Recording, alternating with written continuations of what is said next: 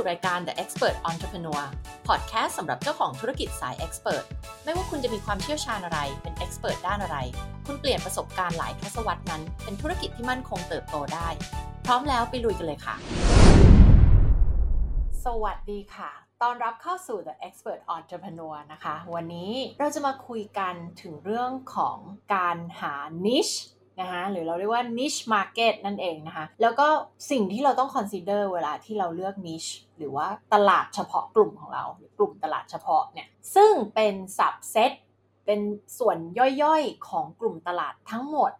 ที่สินค้าหรือบริการของเราสามารถที่จะไปเซิร์ฟได้ แล้วเดี๋ยวจะมาคุยกันว่าอัน niche คืออย่างนี้ แล้ว brand positioning คืออะไรนะคะ เดี๋ยวหลายคนจะสับสนนะ เอา niche มาผสมกันกับ positioning ไปผสมกับนู่นกับนี่กับนั่นนะคะ ซึ่งแต่ละอย่างมันแตกต่างกันนะคะ เดี๋ยววันนี้เราจะมาคุยกันว่า niche คืออะไร แล้ว factor ต่างๆ ที่ consider ในการที่คุณจะเลือก niche ซึ่งหลายคนจะค่อนข้าง struggle กับเรื่องนี้เนาะค่อนข้างมีปัญหา มีอุปสรรคกับเรื่องนี้ เพราะว่าอะไร เพราะว่ากลัวเลือกไปแล้วมันผิดบ้างละอะไรบ้างละก็เดี๋ยวจะแพมยกตัวอย่างง่ายๆนะคะว่า เราควรจะคิดเรื่องอะไรบ้างอะเวลาที่เราจะเลือก niche ของเรานะคะ แล้วก็ การที่เราจะ position แบรนด์ของเรานะ มี brand positioning คือการที่เราแบบเลือกตำแหน่งทางการตลาดทางการวางแบรนด์ของเราในตลาด เพื่อให้มันเป็นที่จดจำเพื่อให้มันได้ตำแหน่งในใจของกลุ่มลูกค้าเป้าหมายของคุณ ซึ่งเป็นตำแหน่งที่พิเศษยูนิคและแตกต่างจากแบรนด์อื่น ๆ ที่เขามีตำแหน่งในใจกันอยู่แล้วนึกออกไหมคะ เช่นถ้ามันมีแบรนด์ที่คุณภาพดีที่สุดอ่าแบรนด์นี้หรูที่สุด แบรนด์นี้แพงที่สุด แบรนด์นี้นู่นนี่นั่นที่สุดอะไรเงี้ยนะคะแล้วเราจะออกมาเป็นแบรนด์ในตลาดนี้เซิร์ฟกลุ่มลูกค้านี้เนี่ยถ้าเราจะไปเป็นเหมือนคนอื่นเขาอะคนนั้นเขาเป็นแบรนด์ที่ดีที่สุด ฉันจะไปดีที่สุดเหมือนเขาแบรนด์นี้ประหยัดที่สุดคุ้มค่าที่สุดกับเขามันก็จะไปแข่งกับเขานึกออกไหมคะยิ่งถ้ามันมีแบรนด์อื่นที่เขาสตรองในตำแหน่งนั้นอยู่แล้ว มันก็ไม่มีเหตุผลหรือไม่ make sense ที่เราจะไปแข่งกับเขาถูกไหมคะเราก็จะต้องอยากที่จะมีตำแหน่งที่มันยูนิคเพื่อให้ลูกค้าจดจำเราได้ว่าอ๋อเมื่อนึกถึงคุณสมบัติประมาณนี้เราจะนึกถึงแบรนด์นี้ ลูกค้าที่ต้องการแบบเนี้ยเขาก็จะดึงดูดกับแบรนด์ของคุณ การมีแบรนด์ positioning ที่ชัดเจน ก็คือการที่คุณเลือกมาแล้วว่าเราต้องการโอนหรือต้องการที่จะเป็นเจ้าของตำแหน่งทางด้านการมีแบรนด์ positioning ในตลาดนั้นๆที่จะไปคุณจะได้ไปครองใจอะลูกค้านะคะในเรื่องเรื่องนั้นด้วยแบรนด์ positioning แบบนั้น คุณมีวิธีการอะไรบ้างนะสำหรับหลายคนที่อาจจะคิดเรื่องของการรีแบรนด์นะคะอ่าคุณจะต้องทำยังไง การที่เราจะมี brand positioning เนี่ย มันไม่ใช่จู่ๆ คุณก็คิดขึ้นมา แล้วก็บอกว่าฉันจะมีตำแหน่ง ตำแหน่งที่พิเศษอันนี้แหละนะคะ ในใจลูกค้าฉันจะมี brand positioning แบบนี้แหละ จริง ๆ มันไม่ใช่อย่างนั้น มันต้องมีองค์ประกอบหลาย ๆ อย่าง มันรวมไปถึงเรื่องของการออกแบบ offer สิ่งที่คุณจะ offer สินค้าบริการระดับ service ของคุณเป็นแบบไหน brand image ของคุณเป็นยังไง สิ่งเหล่านี้มันจะเป็นการที่ทำให้คุณน่ยสามารถเป็นเจ้าของแบรนด์ positioning ตรงจุดตำแหน่งที่คุณต้องการได้ แล้วที่สำคัญมันก็ต้องแมทช์กับกลุ่มลูกค้าเป้าหมายที่คุณต้องการด้วยถูกไหมสมมุติคุณจะไปขายเซอร์วิสหรือ expertise ให้กับกลุ่มคนที่เขาสมมติมีกำลังซื้อแบบกลางๆ แต่คุณจะไปขายของราคาสูงๆเขาอย่างเงี้ยอะมันก็ไม่แมทช์กันแล้วถูกไหมคุณจะไปวางแบรนด์ positioning แบบหรูหราดีที่สุดแพงที่สุดอย่างเงี้ยแต่กลับไป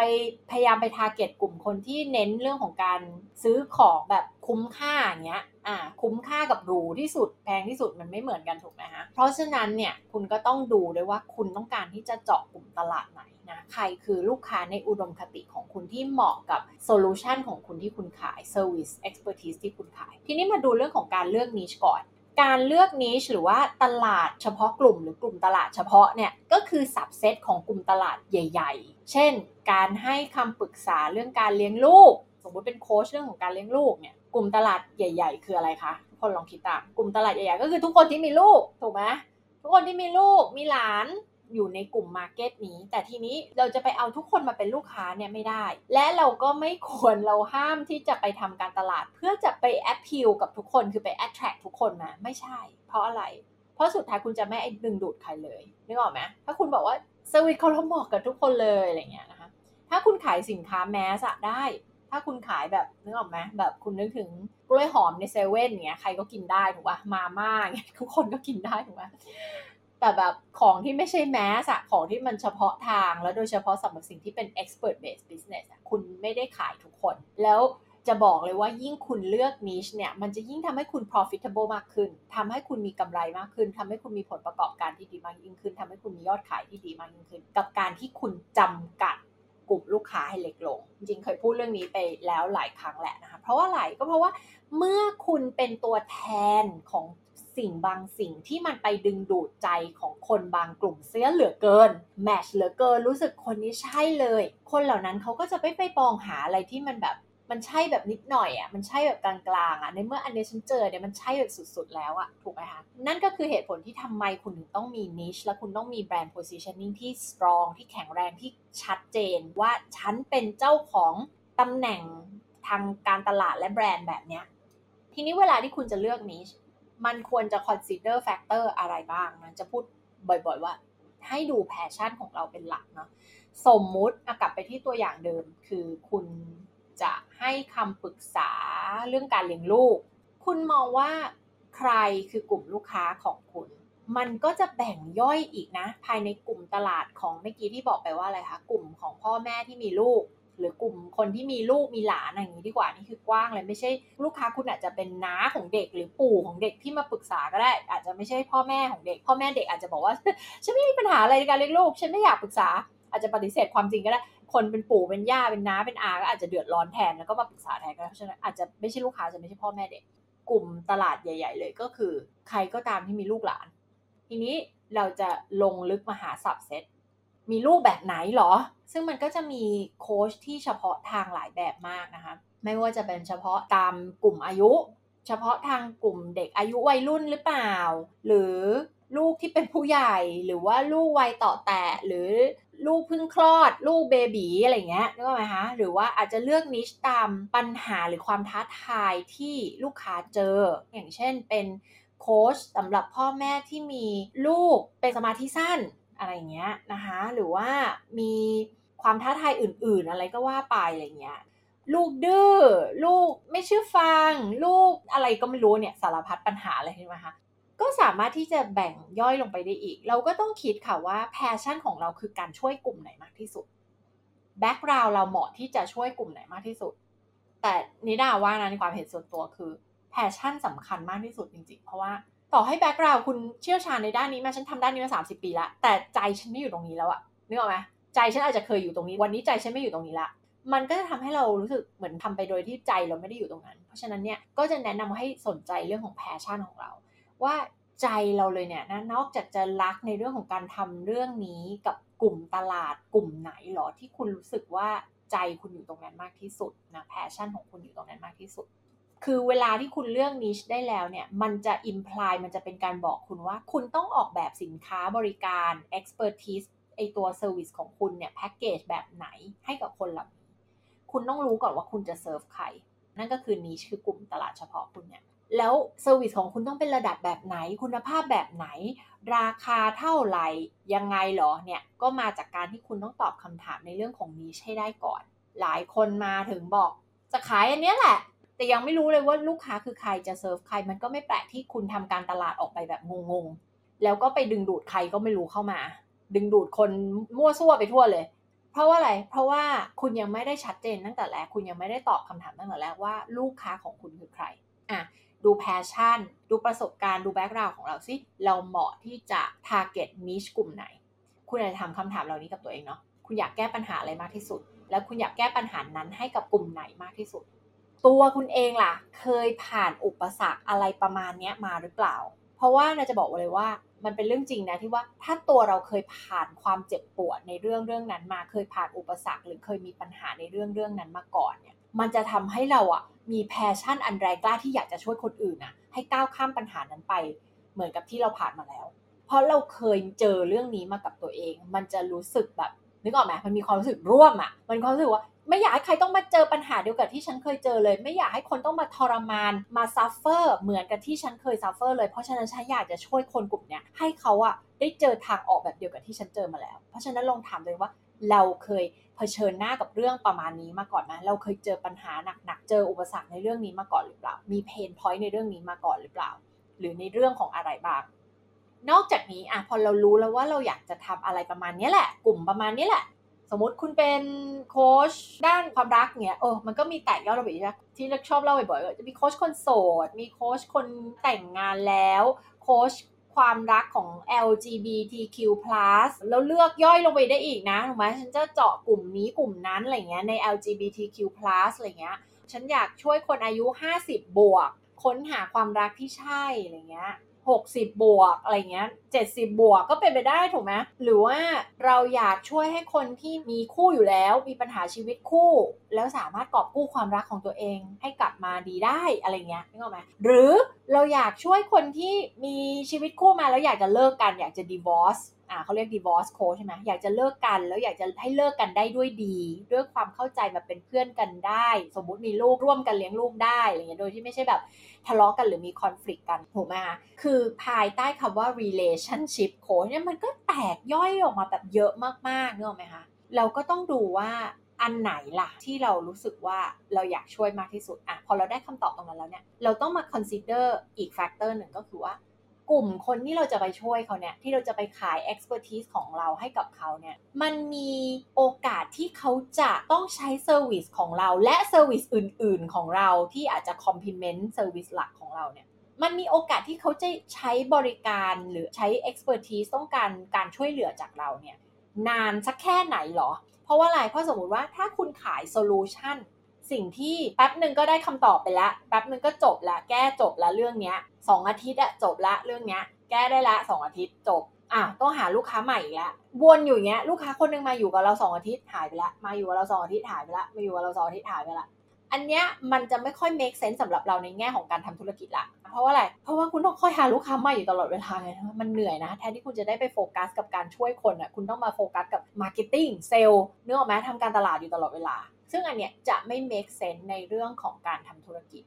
และมันมักจะแปลว่าคุณยังไม่ได้แก้ปัญหาที่ใหญ่มากพอสำหรับลูกค้าของคุณ ถ้าปัญหาของลูกค้าคุณแก้จบใน 2 อาทิตย์ นั่นแปลว่ามันค่อนข้างจะเป็นโจทย์ที่ง่ายละแปลว่าเป็นโจทย์ที่แบบเออคงไม่ใช่คุณแก้ได้คนเดียวอะ่ะมันคือแบบเป็นโจทย์ที่ไม่ได้ยากไม่ได้ท้าทายมาก ซึ่งนันก็จะท้าทายคุณว่านั่นแปลว่าคุณลองลองไปเล่นเกมที่แบบแมชที่แบบลีกใหญ่ขึ้นไหมอะไรเงี้ยคือไปท้าทายตัวเอง challenge ตัวเองอะ แล้วลองไปแก้ปัญหาที่มันยากกว่านี้คุณก็จะได้ลูกค้าที่ลองเทอมกว่า ที่จะอยู่กับคุณเป็นหลักปี 2 ปี 3 ปี 5 ปี 10 ปีอย่างเงี้ยอันเนี้ยจะดีมาก และนิดาไม่ได้มองว่ามันดีแค่ในแง่ของธุรกิจ แต่มันดีในแง่ของอะไร มันดีในแง่ของการที่คุณจะเซิร์ฟลูกค้าของคุณ และทำให้เขาสามารถที่จะบรรลุในเป้าหมายต่างๆ ของเขาไม่ว่าเป้าหมายของคือเรื่องอะไร เป็นเรื่องธุรกิจสุขภาพ ความรักการเงินนู่นนี่นั่น ถ้าคุณทำงานกับเขาในระยะยาว คุณจะเซิร์ฟเขาในระยะยาว แล้วมันก็จะทำให้เขาแบบมีโมเมนตัมที่จะไปต่อไปต่อจะไปถึงเป้าหมายใหญ่ ๆ ของเขาได้สำเร็จ ซึ่งสิ่งเหล่านี้ไม่ได้เกิดขึ้นข้ามคืน แต่ต้องใช้ระยะเวลา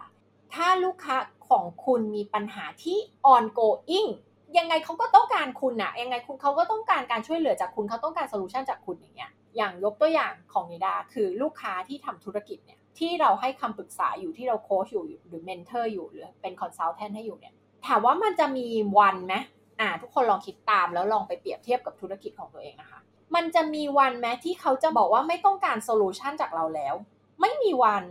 เพราะอะไรเพราะว่าธุรกิจการดำเนินธุรกิจต่อไป มันจะมีความท้าทายเกิดขึ้นอยู่เสมอตลอดเวลา ถูกไหมและตัวเจ้าของธุรกิจเองมีอุปสรรคเกิดขึ้นอยู่ในใจตัวเองอยู่ตลอดเสมอ เพราะอย่าลืมว่าเราเติบโตไปเรื่อยๆ ธุรกิจเราเติบโตไปเรื่อยตัวเราพัฒนาไปเรื่อยๆ เราก็จะเจอโจทย์ยากขึ้นยากขึ้นไปเรื่อยๆ ตามธุรกิจของตัวเราเลย ตามชีวิตของตัวเราเลย ตามตัวตนเราเลย ยิ่งเราเก่งขึ้นมันจะมีความท้าทายมากยิ่งขึ้น มีโจทย์ระดับใหม่เข้ามาให้เราได้แก้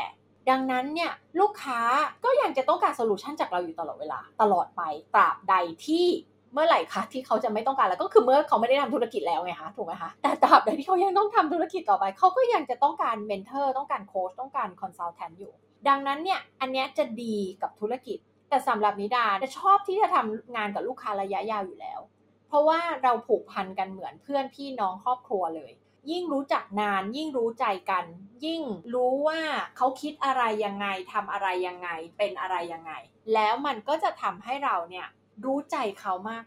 มากกว่าคนที่เพิ่งมารู้จักกัน แล้วก็เซิร์ฟเขาได้ดีมากยิ่งขึ้น แล้วระหว่างนั้นมันก็เป็นความพึงพอใจทางด้านจิตใจด้วยที่เราได้ผูกพันกันทำงานร่วมกันมานานอะไรเงี้ยคือมันได้เบนฟิตหลาย ๆ อย่าง มันได้ประโยชน์หลาย ๆ อย่าง อันนี้นอกจากในเชิงของธุรกิจ ประโยชน์สำหรับลูกค้าละคืออะไร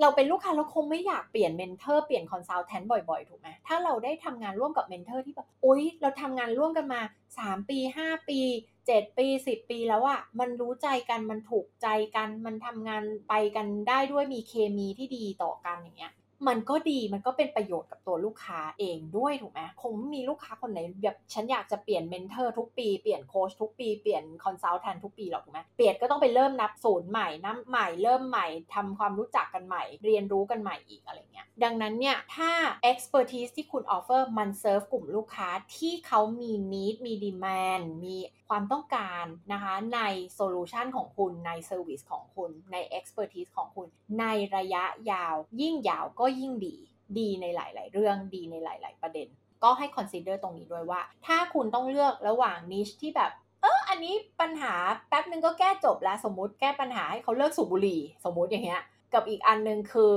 ช่วยให้เขาได้พัฒนาสุขภาพแบบยั่งยืน ซึ่งอาจจะต้องใช้เวลา 3 ปีอย่างเงี้ยสมมติ อันนี้ยกตัวอย่างแบบแต่งขึ้นมานะ มันไม่ใช่เรื่องจริง แล้วคุณลองคิดดูสิว่าคุณเอาไหนสมมติ สมมติบางคนอาจจะบอกบุหรี่เลิกไม่ยาก แต่อันนี้สมมติว่าบอกว่าบุหรี่เลิกได้โอ้แบบด้วยวิธีการอะไรก็ไม่รู้แหละ1เดือนเลิกได้เลยอะเทียบ1เดือนกับแบบ3ปีสมมติ แล้วคุณกำลังตัดสินใจระหว่างสองอันนี้อยู่แน่นอนนะแนะนำให้เลือกอันที่มันยาวกว่า ที่มันนานกว่าที่ลูกค้าจะอยู่กับคุณนานกว่า เพราะมันก็มักจะแปลว่ามันเป็นปัญหาที่ท้าทายมากกว่าด้วย เพราะมันต้องใช้เวลาในการแก้ในการ deliver solution เนี้ยนานกว่า มันก็จะแปลว่าการที่คุณสามารถ deliver solution ระดับสูง เพื่อแก้ปัญหาที่ใหญ่ๆ ปัญหาที่สำคัญได้เนี่ย มันก็จะเป็นประโยชน์อย่างอื่นกับคุณอีกด้วย นั่นก็คือเรื่องของกำไร เรื่องของ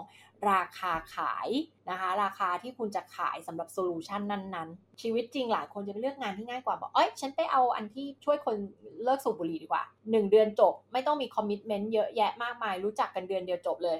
หลายคนอาจจะมองแบบนั้น แต่ความจริงการที่คุณไปเอาตัวเองไปไว้ตรงนั้นเนี่ยมันเป็นอันตรายกับธุรกิจของคุณ เพราะว่าอะไร เพราะว่า solution ง่ายๆทำง่ายๆ แก้ง่าย ๆ ก็จะมีคู่แข่งเต็มไปหมดเลยไงคะก็จะมีแต่คนมาแย่งกันทำแล้วคุณก็จะเอาตัวเองไปไว้อยู่ใน red ocean เนาะซึ่งจะพูดประจำว่าเราเราไม่ต้องการอยู่ตรงนั้น เราต้องการมาอยู่ใน blue ocean คือ อยู่ในที่ที่คุณไม่มีคู่แข่ง ไม่มีใครแข่งกับคุณ ซึ่งวิธีที่คุณจะสามารถอยู่โดยไม่มีคู่แข่งก็คือคุณต้อง up level ตัวเองไปทำไปคิดไปค้นไป deliver ใน solution ที่มันยากๆโซลูชันยากๆ ที่ไม่มีใครเขากล้าทำหรือคิดจะทำหรือแม้แต่จะคิดออกด้วยซ้ำอันนั้นแหละคือคุณต้องทำโซลูชันที่คุณภาพดีมากๆ เลิศมากๆทำให้เกิดผลลัพธ์ดีมากๆ อย่างเงี้ย สิ่งที่คนอื่นเขาทำกันไม่ค่อยได้เนี่ย ควรจะเป็นสิ่งที่คุณอยากที่จะทำมันจะทำให้คุณแตกต่างและโดดเด่นออกมาเลยนะคะ ซึ่งนิดามีอีบุ๊กเล่มใหม่ที่ทำออกมานะ ใครยังไม่ได้ดาวน์โหลดอะจริงๆ ยังไม่มีใครดาวน์โหลดนี่เพิ่งพูดที่แรกนี่แหละนะคะ ให้ไปดาวน์โหลดเดี๋ยวจะแปะลิงก์เอาไว้ให้นะคะ reinvent differentiate and stand out from the competition ซึ่งจริงๆ ก็จะมีความเกี่ยวข้องกับเรื่องที่พูดวันนี้เลย ก็คือ ปฏิวัติธุรกิจและแบรนด์ของตัวเอง differentiate คือสร้างความแตกต่างให้มันต่างจากของคนอื่น ที่เขาขายขายกันอยู่ในตลาดนั้นในอุตสาหกรรมนั้น และ stand out from the competition คือทำให้ตัวเองโดดเด่นออกมา แยกออกมาจากคู่แข่งทั้งหมดที่อยู่ในอุตสาหกรรมนั้นเลยนะคะ แล้วก็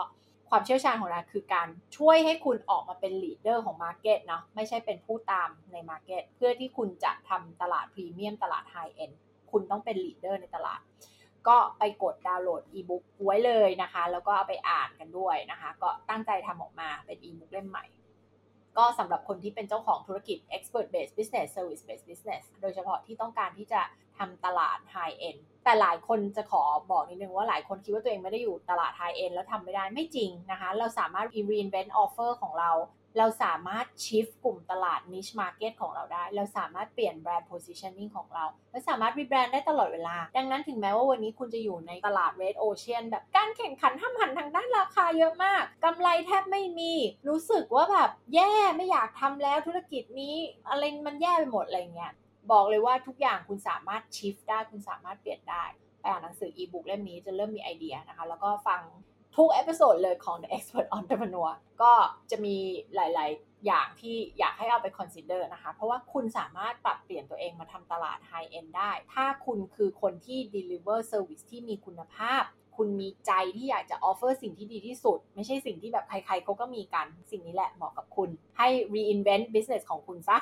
นอกจากนี้ค่ะ การ consider สิ่งที่จะเป็น niche market เนี่ยต้องมองอะไรอีก ต้องมองว่ากลุ่มตลาดเนี้ย มันใหญ่มากพอไหม มันมีดีแมนมากพอไหม ไม่ใช่แบบมองซ้ายมองขวายังหาคนที่มีปัญหาเรื่องนี้ไม่เจอเลย แล้วจะไปหาลูกค้าที่ไหนล่ะอะไรเงี้ยถูกไหมคะคุณก็ต้องเห็นแล้วว่าปัญหานี้มันค่อนข้างคอมมอนมากพอในกลุ่มอุตสาหกรรมที่คุณต้องการจะไปทำไม่ได้แปลว่ามันต้องมีคนเป็นแสนเป็นล้านนะบางคนมี niche market ที่เฉพาะมากๆเลยที่แบบโอ้เกิดมาเพิ่งเคยได้ยินนะเนี่ยอะไรเงี้ยนะคะ แต่มันมีคนมีปัญหาเรื่องนี้จริงๆไงมันแค่ต้องมีมากพอสำหรับธุรกิจคุณ ไม่ได้แปลว่ามันต้องมีเยอะมากๆ ถูกไหมพยายามหาว่าในตลาดเนี้ยมันมี unmet need อะไร ก็คือ need ที่มันยังไม่ได้รับการ satisfy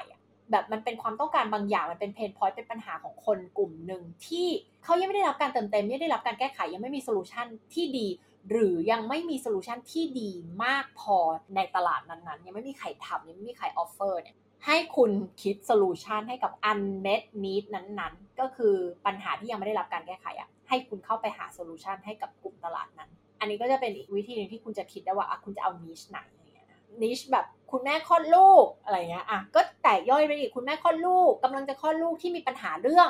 อะไร เรื่องนี้เรื่องนั้นแล้วก็เต็มไปหมดถูกไหมทุกอันสามารถเป็น niche ได้หมดเลย แล้วก็อีกประเด็นที่สำคัญที่ต้องคิดก็คือว่าปัญหาเนี้ยมันใหญ่มากพอที่เขาจะต้องการคุณให้ไปช่วยเขาหรือเปล่า หรือมันเป็นปัญหาเล็กๆ ที่แบบเขาก็แก้ด้วยตัวเขาเองได้ ถ้าคุณจะทำโดยเฉพาะถ้าคุณจะทำตลาดไฮเอ็นตลาดพรีเมียมเนี่ยมันต้องเป็นปัญหาใหญ่ มันต้องเป็นปัญหาสำคัญมากพอ ต้องไม่ใช่ปัญหาเล็กๆ ที่แบบเดี๋ยวฉันไปถามเพื่อนข้างบ้านเขาก็ช่วยฉันได้เรื่องเนี้ยหรือเดี๋ยวฉันไปอ่านหนังสือเล่มเนี้ยฉันก็แก้ไขด้วยตัวเองได้ละอะไรเงี้ยสิ่งเหล่านี้มันก็จะไม่ make sense ละว่าแล้วเขาจะไปจ้างคุณแพงๆเพื่อไปแก้ปัญหานี้ทำไมในเมื่อเขาไปถามเพื่อนข้างบ้านเขาก็ได้คำตอบละหรือเขาไปอ่านหนังสือเล่มหนึ่งสามร้อยบาทเขาก็ได้คำตอบละถูกไหม คุณก็ต้องคิดด้วยว่าปัญหาที่เขามีใหญ่มากพอไหม แล้ว solution ของคุณหรือว่า service หรือ expertise ที่คุณ offer เนี่ยมันเจ๋งมากพอไหมที่จะไปแก้ปัญหาให้กับเขาแล้วได้ผลลัพธ์แบบดีมากจริง ๆ ปัญหาหลาย ๆ เรื่อง หลายคนอาจจะเลือกไปอ่านหนังสืออะจริงอยู่มีหนังสือหนังสือในโลกนี้มีทุกเรื่องอะทุกวันนี้ทุกวันนี้ใครจะเขียนหนังสืออะไรก็ได้ถูกไหมสมมติหนังสือจะเขียนเรื่องการออกจาก toxic relationship แล้วไปตามหาความรักที่ใช่ในชีวิตซิอะไรเงี้ยซึ่ง เล่มนี้เขียนอยู่นะเขียนอยู่นะคะ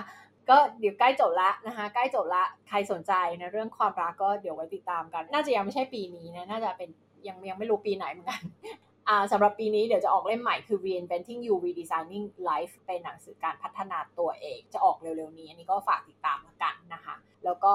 พูดแทรกนิดนึงแทรกเรื่องนิดนึงก็คือ podcast อีกรายการหนึ่งของเรา ซึ่งเคยชื่อว่าคุยกันภาษาโค้ชปัจจุบันก็เปลี่ยนมาเป็น reinventing you redesigning life ละ ให้ match กับชื่อหนังสือนะคะ แล้วก็ direction ของ podcast ที่เราต้องการจะทำในเรื่องของการพัฒนาตัวเอง โดยเราก็ยังคุยเรื่องของการโค้ชอยู่ แต่ว่าการโค้ชเรามองว่ามันเป็น subset ของเรื่องของการพัฒนาตัวเองอะหลังจากเราจัดไปหลาย episode เราก็รู้สึกว่าเราไม่อยากพูดเรื่องการโค้ชอย่างเดียวละเราอยากพูดเรื่องด้านอื่น ๆ ของเรื่องของการพัฒนาตัวเอง แล้วก็ตัวน้าเองก็ทำหลักสูตรการพัฒนาตัวเองด้วยนะคะเลยรู้สึกว่าเราไปใน direction นี้กันดีกว่านะคะ ใครที่สนใจเรื่อง mindset เรื่องการพัฒนาตัวเอง สร้างผลลัพธ์ให้กับชีวิต การตั้งเป้าหมาย การพัฒนา self esteem self confidence การดึงดูดพัฒนาความสัมพันธ์ที่ดี การเลี้ยงลูกยุคใหม่ทำยังไงลูกเป็นคนเก่งคนดีคนมั่นใจ มีความเป็นผู้นำมีหลักคิดที่ดีในการดำเนินชีวิตนะคะแล้วก็จิตวิทยาพฤติกรรมมนุษย์ความคิดคนอะไรต่างๆ ก็ไปติดตามที่รายการนี้ได้เลยนะคะ ตอนนี้นะก็จะแบ่งอย่างชัดเจนสำหรับ expert entrepreneur จะเป็นเรื่องของธุรกิจล้วนๆ แต่ก็อาจจะมีบางตอนที่พูดถึงเรื่องของ mindset จิตวิทยาอะไรบ้าง แต่เป็นในบริบทของความเป็นเจ้าของธุรกิจการบริหารทีม อะไรอย่างเงี้ยวัฒนธรรมองค์กรอะไรเงี้ยอันอันเนี้ยก็จะอยู่ในรายการ The Expert Entrepreneur เหมือนเดิม ก็ฝากทุกคนไปติดตามนะคะ ยังไงซะ การเป็นเจ้าของธุรกิจเนี่ย ก็ต้องมีเรื่องของ mindset ต้องมีเรื่องของการพัฒนาตัวเอง เข้ามาเกี่ยวข้องอยู่แล้ว เพราะฉะนั้นทุกคนจะต้องไปติดตามรายการนี้นะคะ reinventing you redesigning life สำคัญมาก ๆ แล้วก็ฝากแนะนำบอกต่อให้กับคนที่คุณรัก คนที่คุณรู้จักทุกคน เพื่อนที่ทำงาน คนในองค์กร คนในธุรกิจของคุณลูกน้อง คุณครอบครัวคนที่คุณรักนะคะ เพราะว่าเป็นรายการที่ตั้งใจทำมาจริงๆแล้วก็มีประโยชน์มากๆ เดี๋ยวเราจะทำเป็นซีรีส์ทำเป็นแบบ หลากหลายคอนเทนต์ออกมา รับรองว่าช่วยคุณเปลี่ยนชีวิตไปในทางที่ดีขึ้นไม่มากก็น้อยนะคะ ก็อันนี้แทรกนะคะ กลับมาที่ประเด็นนี้เมื่อกี้พูดถึงไหนแล้วล่ะ ก็คือปัญหามันต้องใหญ่มากพอ ยาวไปออกนอกเรื่องยาวเลยแล้วก็กลับมาไม่ถูกนะคะสมมุติหนังสือเล่มหนึ่งอะ สอนคุณเรื่องความสัมพันธ์ คุณก็จะได้ข้อคิดบางอย่างที่อาจจะไปปรับใช้ได้ อาจจะมีบางเรื่องที่ทำให้คุณรู้สึกคิดขึ้นมาได้ว่าอ๋อมันเป็นอย่างนี้นี่เองนู่นนี่นั่น แล้วฉันต้องทำไงกับความสัมพันธ์ของฉันเนี่ยวิธีการแก้ไขจะต้องเป็นยังไงอะไรยังไงแล้วก็อาจจะได้วิธีการบางอย่างมาจากหนังสือ แต่แน่นอนถ้าใครเคยมีโค้ชหรือใครเคยจ้าง mentor หรืออะไรเงี้ยจะรู้ว่ามันไม่เหมือนกันแน่นอน การที่คุณทำงานหนึ่งต่อหนึ่งกับคนที่เป็นโค้ชเหมือนกันถ้าคุณมีปัญหาความสัมพันธ์แล้วคุณมาโค้ชนิดาเนี่ย แน่นอนมันไม่เหมือนการอ่านหนังสือแน่นอนมันคือ solution คนละระดับกันเลยเพราะอะไรเพราะการที่คุณอ่านหนังสือคุณตีความได้จำกัด คุณเอามาปรับใช้กับชีวิต คุณมองตัวเองยังไม่ออก คุณยังไม่มี awareness ว่าไอสิ่งบางสิ่งที่คุณทำอยู่นี่แหละ มันคือสิ่งที่ไปทำให้คุณดึงดูด คนที่แย่ๆเข้ามาในชีวิต คนที่แบบไม่ใช่สำหรับคุณเข้ามาในชีวิต แต่คุณไม่รู้ตัวในพฤติกรรมในความคิดของคุณ เพราะคุณมองตัวเองไม่เห็นตัวเองร้อยเปอร์เซ็นต์อยู่แล้ว คนเราทุกคนมีจุดบอดมี blind spot ที่เรามองไม่เห็นตัวเองอยู่แล้ว เรามี bias เรามีอคติเรามีหลาย ๆ อย่างที่เรามีอีโก้สำคัญที่สุดเลย คือคนทุกคนมีอีโก้นะ คุณอย่าบอกว่าคุณไม่มีอีโก้เรา survive เรามีชีวิตรอดมันไม่ได้หรอกถ้าเรามีอีโก้อีโก้มีบทบาทอะไรยังไงบ้าง มันจะไม่เหมือนเวลาคนเราว่า เอ้ยคนนั้นเขาอีโก้จังเลยไม่ใช่ มันมีที่มาที่ทำไมคนเราพูดอย่างนั้น แต่ว่าอีโก้จริงคือส่วนหนึ่งของสมองของเรา มีบทบาทสำคัญ ทีนี้เมื่อเรามีทั้งหมดนี้ทั้งอคติ ทั้ง bias ทั้งอีโก้ทั้งนู่นเนี่ย มันไม่มีทางที่จะทำให้เรามองเห็นตัวเองตามความเป็นจริงได้ร้อยเปอร์เซ็นต์มองไม่เห็นหรอกสิ่งที่เราทำสิ่งที่เราคิดสิ่งที่เราแสดงออกคนอื่นรับรู้แล้วแบบไหน ดังนั้นเมื่อคุณมีโค้ชโค้ช one on one ปุ๊บเขาจะสะท้อนสิ่งเหล่านี้ให้คุณได้เห็นอ๋อนี่ไงสิ่งที่คุณทำวันนี้สิ่งที่คุณพูดตอนนั้นพฤติกรรมที่คุณทำแบบนี้ ความเชื่อที่คุณมีต่อตัวเองเป็นแบบนี้นู่นนี่นะคุณก็เลยไปสร้างผลลัพธ์แบบนี้ในชีวิตคุณเลยไปดึงดูดคนเหล่านี้เข้ามาในชีวิตไงอะไรเงี้ยซึ่งถ้าคุณอ่านหนังสือเล่มหนึ่งอะต่อให้หนังสือเขียนเนื้อหาเราเนี่ยบางที การที่คุณจะมองตัวเอง ให้ออกว่าคุณก็ทำแบบนี้อยู่ คุณทำอะไรที่มันไม่ work อยู่ มันไม่มีไงมันหนังสือมันไม่สามารถ feedback คุณได้ หนังสือไม่สามารถจะรับฟังสถานการณ์ที่เฉพาะแบบของคุณได้ หนังสือไม่สามารถมาวิเคราะห์ให้คุณฟังได้เกี่ยวกับตัวคุณและสถานการณ์ที่คุณเป็นอยู่ ดังนั้นเนี่ยถึงแม้มันจะเป็นหนังสือกับการ coaching แบบ one on one จะตอบโจทย์ปัญหาเดียวกัน แต่มันเป็น solution คนละระดับ ดังนั้นเมื่อ solution ของคุณมันมีความ effective ในการแก้ปัญหามากกว่า คุณก็สามารถชาร์จราคาสูงๆได้ ซึ่งแตกต่างจากการขายหนังสือ อันนี้คือคุณต้องเช็คว่าปัญหาของลูกค้าของคุณมันใหญ่มากพอไหมที่เขาจะต้องมาจ้างคุณมาจ่ายเงินคุณจำนวนเยอะๆ แล้วมาอยู่กับคุณนานๆเนี่ย ปัญหาเขาต้องใหญ่มากพอถูกไหมมันต้องเป็นปัญหาที่ใหญ่และสำคัญและแก้ยาก แก้ด้วยตัวเองไม่ได้อะหรือแก้ด้วย solution อื่นๆ มาแล้วอะสารพัดแบบไม่เห็น work เลย อย่างกรณีของนิดาก็คือลูกค้าจะพูดบ่อยมากว่า ไปลงคอร์สนั้นคอร์สนี้มาแล้วไม่เห็นมัน work เลย จ้างอันนั้นอันนี้มาแล้วมันไม่เห็น work เลยไปอ่านหนังสือเล่มนั้นเล่มนี้มาแล้วมันไม่เห็น work เลยจับต้นชนปลายไม่ถูก เอาจิ๊กซอว์แต่ละชิ้นมาต่อปะติดปะต่อกันไม่ถูก หรือแบบอะไปเรียนกับคนนั้นคนนี้ไม่เห็นจะรู้จริง ไม่เห็นจะช่วยฉันได้เลย ไม่เห็นเข้าใจฉันเลย คือไปลอง solution อื่นๆมาแล้วมีลูกค้าท่านหนึ่งก็แบบเป็นนักเรียนร้อยคอร์สอย่างเงี้ยอะไปเรียนมาร้อยคอร์สอะไรเงี้ยคือเขาจะต้องเคยไปเผชิญแบบ ไปเจอ solution อื่นๆ มาเยอะแยะแล้วมันแก้ไม่ได้สักทีสมมติ แล้วคุณต้องรู้สึกว่า solution ของคุณเนี่ยคุณสร้างมาอย่างดี เพื่อที่มันจะแบบแก้ปัญหาใหญ่ ๆ และเป็นปัญหาที่สำคัญ และเป็นปัญหาที่เขาแก้ด้วยตัวเขาเองไม่ได้เนี่ยหรือแก้ด้วย solution อื่นๆในตลาดก็ยังไม่สำเร็จเนี่ยอันเนี้ยก็จะเป็นสิ่งที่ดี ยิ่งมันเป็นปัญหาใหญ่ก็ยิ่งดี ดีที่ว่าคุณจะได้แก้ปัญหาใหญ่ ๆ แล้วก็ดีในเชิงของธุรกิจของคุณด้วย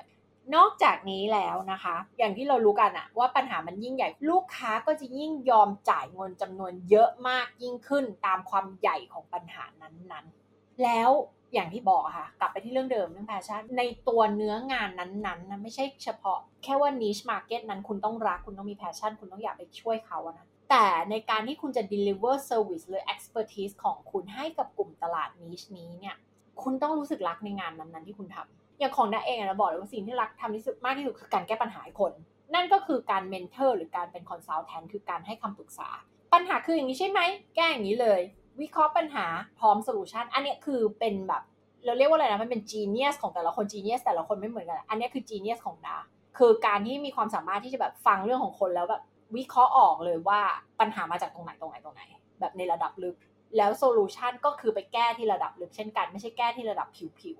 แต่ละคนก็มีจีเนียสของตัวเองจีเนียสของแต่ละคนก็ไม่เหมือนกันทั้งนี้ก็เราต้องรู้ด้วยว่าจีเนียสของเราคืออะไร และเราชอบและเรารักที่จะทำอะไรมากที่สุด เพราะเมื่อเรารักที่จะทำอะไรมากที่สุด energy มันมา passion มันมา ความทุ่มเทมันมา ทุกสิ่งทุกอย่างมันมา มันทำให้เราอัตโนมัติเลยค่ะ เราก็จะทำสิ่งนั้นได้ดีมากๆ เป็นธรรมดา ดังนั้นคุณรักที่จะทำอะไร คุณรักที่จะทำเนื้องานประเภทไหนใน solution ของคุณนะนะคะอย่างเช่น การพัฒนาตัวเองมันก็มีหลายรูปแบบเออฉันอาจจะชอบเขียนหนังสือ ฉันอาจจะชอบทำคอร์สออนไลน์ฉันอาจจะชอบนู่นชอบนี่ชอบนั่นฉันอาจจะชอบเป็นวิทยากรอะไรเงี้ยนะซึ่งในทั้งหมดที่พูดมานิดาก็เป็นหมดแต่เอาจริงสิ่งที่ชอบมากที่สุดคือการแก้ปัญหาเป็นที่ปรึกษาเหมือนแบบ mentor คนคนหนึ่งว่าแบบเออเนี่ยเรื่องมันเป็นอย่างนี้นะปัญหาที่คุณเจอเป็นเนี่ยต้นเหตุเป็นอย่างนี้นะและ solution เป็นอย่างเงี้ย แล้วก็แบบมันมีทักษะ coaching เข้าไปเกี่ยวด้วย ในการที่เราจะใช้คำถาม ใช้การฟังใช้หลายๆอย่างเพื่อจะเข้าใจคนตรงหน้าเรา และเข้าใจว่าเขาต้องการอะไร เขาต้องการเป็นใคร เขาต้องการพัฒนาตัวเองไปยังไงนะเพราะเราจะไม่ไปนั่งออกแบบ solution แล้วไปบังคับให้เขาเป็นแบบนั้นแบบนี้ไม่ solution ต้อง based on สิ่งที่คนคนนั้นเขาอยากจะเป็นสิ่งที่เขาต้องการจริง ๆ ในชีวิต แล้วหลาย ๆ ครั้งเราก็ใช้การโค้ชเข้าไปถามคำถามเพื่อให้เขาคิดคำตอบด้วยตัวเขาเอง เพราะบางครั้งชีวิตของเขามีแต่เขาเท่านั้นที่เขาจะคิดคำตอบได้ ไม่ใช่เราไปคิดให้เขา ก็จะมีใช้หลาย ๆ อย่างประกอบกันทั้งการ mentoring coaching consulting แต่ที่สุดแล้วคือการแก้ปัญหา แล้วการเห็นคนออกมาจากปัญหาตัวเองได้แล้วเจอโซลูชันแล้วแบบ move forward มีชีวิตที่ดีขึ้นได้เนี่ยอันนี้คือสิ่งที่นาแบบรักที่จะทำมากที่สุดกว่าทุกสิ่งทุกอย่าง ก็ลองคิดดูว่าอะไรคือสิ่งที่เรารักที่จะทำมากที่สุด ยิ่งคุณ คิดราคาได้พรีเมียมมากขึ้น คุณก็ profitable มากขึ้น ธุรกิจคุณก็มีกำไรมากยิ่งขึ้น ธุรกิจที่มันจะ sustainable ก็ต้องเป็นธุรกิจที่มีกำไรถูกไหมคงไม่มีใครอยากได้กำไรน้อยๆหรอก แล้วเมื่อคุณเลือกนิชที่ใช่แล้วเนี่ย มันทำให้คุณทำการตลาดได้ง่ายยิ่งขึ้น เพราะอะไร เพราะคุณแตกต่างไง พอคุณแตกต่าง แตกต่างแบบถูกต้องด้วยนะ ไม่ใช่แตกต่างเพื่อสักแต่ว่าจะแตกต่างนึกออกไหมคือมันต้องแตกต่างโดยที่ว่า เออกลุ่มตลาดเฉพาะเนี่ยมัน make sense niche นี้มัน make sense แล้วก็ฟิตกับ factor ทั้งหมดที่เราได้บรรยายมาทั้งหมดนี้ มี demand มีปัญหาที่สำคัญมีปัญหาที่ใหญ่มากพอ อยู่กับเราแล้วจะอยู่กับเรานานมากพออะไรเงี้ยคือหลาย ๆ ปัจจัยเนี่ยมันทำให้คุณทำการตลาดง่ายขึ้นนะคะ เวลาคุณใช้งบประมาณในการยิงโฆษณาทำการตลาด คนก็จะจดจำคุณได้ง่ายมากยิ่งขึ้นเพราะคุณแตกต่างไงคุณเลือกนิชมาแล้วว่าฉันจะเป็นที่รับรู้เป็นที่รู้จักในกลุ่มตลาดเฉพาะนี้อะไรเงี้ยก็จะทำให้คุณมี return on investment หรือว่า ROI สำหรับงบโฆษณางบการตลาดที่ดีมากยิ่งขึ้นด้วย แล้วที่สำคัญอีกอย่างก็คือ เมื่อคุณเซิร์ฟกลุ่มตลาดนี้ซ้ำๆๆๆๆอยู่กับนิชนี้นานๆๆๆๆยิ่งนานเข้าไปคุณก็จะยิ่งเป็นเอ็กซ์เพรสมากยิ่งขึ้นสำหรับนิชนี้นึกออกไหมเหมือนถ้าคุณเป็นหมอ คุณเป็นหมอผ่าตัดสมอง คุณผ่าตัดสมองทุกวันเลยทุกคนมาหาคุณเนี่ยวันละเป็น 20 เคส ผ่าตัดสมองผ่าตัดสมองผ่าตัดสมองทุกวันทุกวันทุกวัน คุณก็จะเก่งมาก คุณจะขึ้นมาเป็นที่หนึ่งในเรื่องของการผ่าตัดสมอง ได้ง่ายกว่าอีกแบบหนึ่งซึ่งคือเอาวันนี้ผ่าตัดสมอง อีกวันรักษาผู้ป่วยโรคกระเพาะ อีกวันคนที่ปวดกระดูก รักษากระดูก อีกคนนึงปวดหัวอะไรรักษาไปทั่วเลย มันก็ทำให้ คุณไม่ได้เป็น expert ในเรื่องของการผ่าตัดสมองสักทีนึกออกไหมอะอันนี้คือจริง ๆ ตัวอย่างนี้ไม่ make sense เพราะว่าการใครฟังอยู่แล้วบอกว่าตัวอย่างนี้ไม่ make sense ใช่ค่ะ อันนี้ยกตัวอย่างขึ้นมาขำๆเพราะอะไรเพราะหมอผ่าตัดเขาต้องถูก train มาเป็นหมอผ่าตัดเฉพาะทางเท่านั้นเขาจะไปรักษาโรคอื่นไม่ได้ถูกไหมอะอาจจะไม่ใช่ตัวอย่างที่ดี แต่คุณเข้าใจที่นิดาพูดแหละนิดารู้ ถ้าคุณเลือก niche ไปเลย คุณเลือกไปเลยมันจะทำให้คุณดึงดูดคนที่มีปัญหาแบบนี้เข้ามาเยอะๆทำให้คุณสามารถเชี่ยวชาญแบบสุดๆเลยในเรื่องนั้นๆ ไปเลยอะเปลี่ยนตัวอย่างใหม่ก็ได้นะ ตัวอย่างเมื่อกี้อาจจะแบบไม่ make sense สมมุติคุณเป็นโค้ชด้านความสัมพันธ์ ระหว่างคุณเชี่ยวชาญไปเลยในเรื่องของการช่วยคนที่จะหย่ากันเนี่ยดีวอร์สกันเนี่ยให้จบกันได้ด้วยดี มีแต่คนแบบเนี้ยมาหาคุณมาหาคุณก็จะเก่งมากๆเลยในเรื่องของการทำเรื่องดีบอสเนี่ยแล้วช่วยคนแบบเลิกกันได้ด้วยดีนะมาเป็นพ่อแม่ของลูกที่ดีต่อกันได้อะไรคุณก็จะเชี่ยวชาญเรื่องนี้มากเพราะอะไรมีแต่เคสแบบนี้เข้ามาหาคุณ แล้วคนพวกนี้ก็จะเป็นอะไรเกิด referral ที่สูงมากคือไปบอกต่อ เอ้ยต้องไปหาคนนี้เลยถ้าเป็นเรื่องนี้นะ จะหย่ากันใช่ไหมต้องไปหาคนนี้นะอย่างเงี้ยจะหย่ากันแล้วมีคอนฟ lict ใช่ไหมคุยไม่รู้เรื่องใช่ไหมไปหาคนนี้เลย คุณก็จะมีชื่อเสียง คุณจะมี PR ฟรี PR ทุกคนจะนึกถึงคุณอะคนจะสัมภาษณ์เรื่องนี้ขึ้นมาก็จะนึกถึงคุณ ไม่นึกถึงคนอื่นจะนึกถึงคุณ แต่เทียบกับอีกแบบหนึ่งคุณบอกคุณเป็น relationship coach เหมือนกัน แต่ว่า เรื่องหย่าฉันก็ทำเรื่องคนโสดหาคู่ฉันก็ทำเรื่องคู่ชีวิตมีปัญหากันฉันก็ทำ คู่ชีวิตอายุ 50 ฉันก็ท LGBTQ ฉันก็ทำนึกออกปะมันก็จะงงไปหมดเลยแล้วคุณก็จะมีประสบการณ์กว้างก็จริง แต่คุณจะไม่ expert แบบสุดๆ ไปเลยในเรื่องใดเรื่องหนึ่งในความสัมพันธ์รูปแบบใดรูปแบบหนึ่งเพราะฉะนั้นการที่คุณเลือกนิชเนี่ยมันจะช่วยให้คุณเป็น expert ในกลุ่มตลาดเฉพาะนั้นกับเรื่องเรื่องนั้นปัญหานั้นๆนะได้ในเวลาอันรวดเร็ว อันนี้ก็ฝากไว้นะคะ วันนี้จริงๆ ด้วยเวลาของเรานะ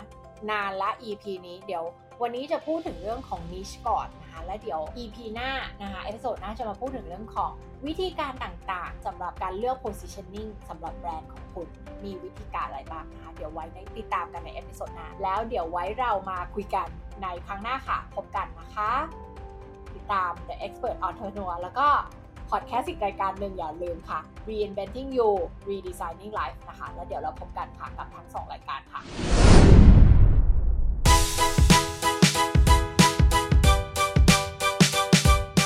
D. ติดตามกันมากับอีกหนึ่ง episode ของเรา ติดตามนิดาได้ตามช่องทางต่างๆในต่อไปนี้นะคะ Facebook โค้ชนิดา Instagram นิดาเลิศ .th Clubhouse นิดาเลิศ และสำหรับใครที่สนใจสั่งซื้อหนังสือ Shine from Within ส่องแสงเจิดจรัสจากภายใน